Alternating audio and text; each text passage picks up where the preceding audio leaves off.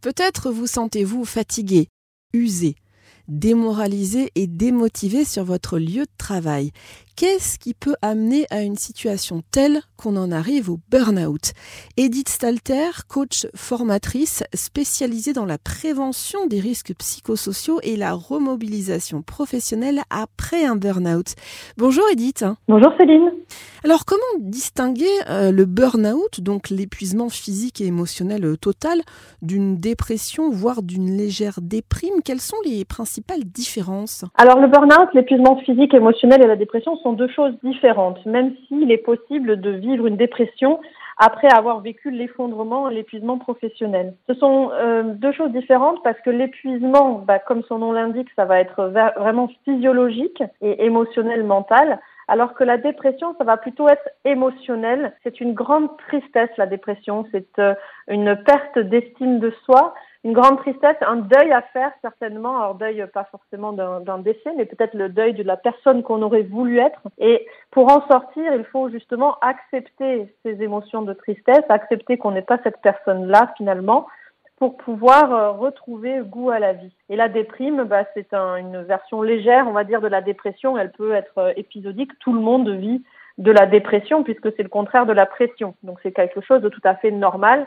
ça devient euh, difficile lorsqu'elle est euh, permanente. Et vous avez vous-même été confronté au burn-out professionnel, ce qui vous a euh, amené à devenir coach et à faire en sorte de venir en aide aux autres pour leur faire bénéficier de votre expérience. Mais je voudrais savoir s'il est facile de parler de son mal-être à son entourage proche, c'est-à-dire sa famille, son conjoint, sa conjointe ou ses amis? Alors ça va dépendre évidemment des personnes et de leur famille.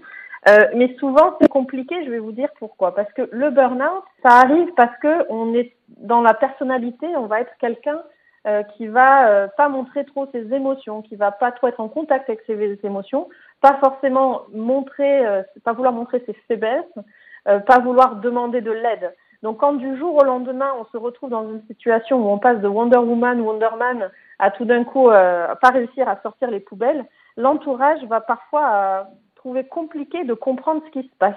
Donc on peut se confier à eux évidemment, mais leur soutien va dépendre de leur niveau d'information et d'éducation sur le sujet et de leur bienveillance. Et ça, euh, c'est très différent d'une famille ou, d'un couple à un autre. Est-ce qu'il existe un profil type de la personne euh, plus sujette au burn-out? Oui, alors on va dire que le burn-out, c'est vraiment la rencontre de deux choses, d'un contexte où on peut dans l'extrême dire qu'il est toxique et d'une personnalité, d'un profil.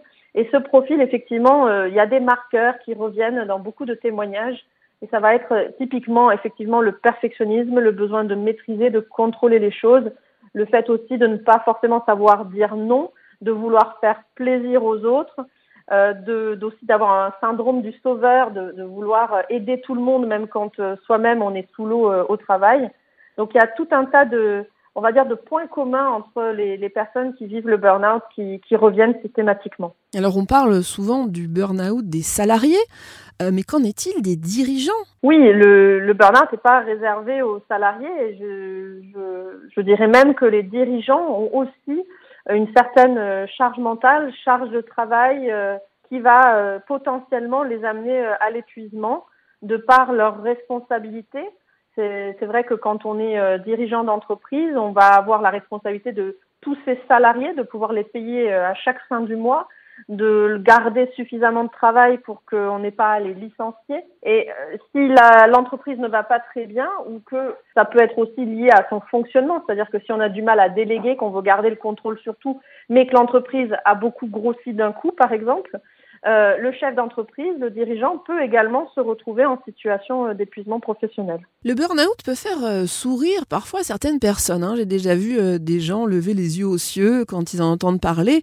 Mais est-ce qu'on peut rappeler tout de même que non décelé à temps, un burn-out peut avoir des conséquences sur la santé, bien sûr, mais aussi sur la famille et puis sur la vie sociale, Edith? Oui, le burn-out, c'est quelque chose quand on va jusqu'à l'effondrement, parce qu'il y a plusieurs étapes. Hein. Il y a ce qu'on appelle le burn-in où vraiment on est euh, à fond dans une espèce de, surménage, de surinvestissement au travail, on se sent plutôt tout puissant à ce moment-là, avec on est shooté euh, à l'adrénaline.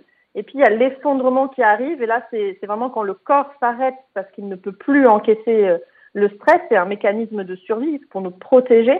Et quand on va jusqu'à cette dernière étape, qui peut consister en une perte de connaissance au travail, un accident, quelque chose de vraiment grave, on va mettre des mois, voire parfois des années à se reconstituer émotionnellement et physiquement.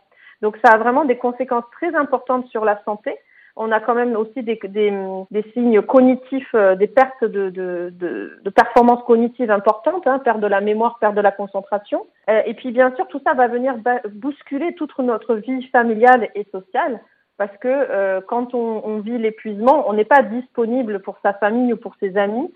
On va avoir beaucoup plus de difficultés à interagir dans les relations humaines et on va beaucoup plus avoir besoin de se ressourcer et de se reposer. Et c'est un grand chamboulement pour les gens qui vivent ça dans tous les espaces de leur vie. Avec le recul, et toujours bien sûr d'après votre propre expérience, si vous n'aviez qu'un conseil à donner à quelqu'un qui ressent un malaise de plus en plus important au travail, quel serait-il? Ce serait de ne pas rester seul. Je n'ai pas demandé de l'aide, j'avais honte, je savais, je voulais pas dire que ça allait pas ou je le disais, mais de manière un peu cynique, c'est-à-dire que j'ai jamais vraiment dit bon là il faut qu'on fasse quelque chose.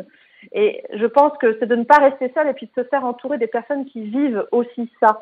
Parce que l'entourage peut ne pas comprendre. Dans le monde professionnel, on n'est pas forcément tendre avec les gens qui sont en épuisement. Donc ça va être vraiment d'aller voir euh, un psychologue, un coach, euh, d'aller voir les associations spécialisées dans le burn-out, euh, voilà, de, de, trouver de l'aide auprès de, de, personnes spécialisées là-dedans. On peut commencer par son médecin traitant qui va pouvoir euh, nous aiguiller, nous conseiller, nous rassurer euh, sur le fait que ce qu'on vise, bah, c'est pas anodin et en même temps, c'est pas non plus, euh, c'est pas non plus si grave que ça, de dédramatiser la situation et de, de nous aider à, bah, à se reconstruire. Et pour conclure cet entretien, parlez-nous de l'entreprise que vous avez créée pour aider les autres, Edith. Alors à partir de, cette expérience, euh, j'ai voulu créer quelque chose qui puisse aider les personnes qui vivent un, burn-out. Moi, je, à l'époque, il y avait très peu d'informations euh, sur ce sujet. Euh, et donc j'ai créé la Maison Papillon à 15 minutes d'Agen dans le sud-ouest, qui est un lieu qui accueille euh, des stages de ressourcement, des cours collectifs pour se ressourcer.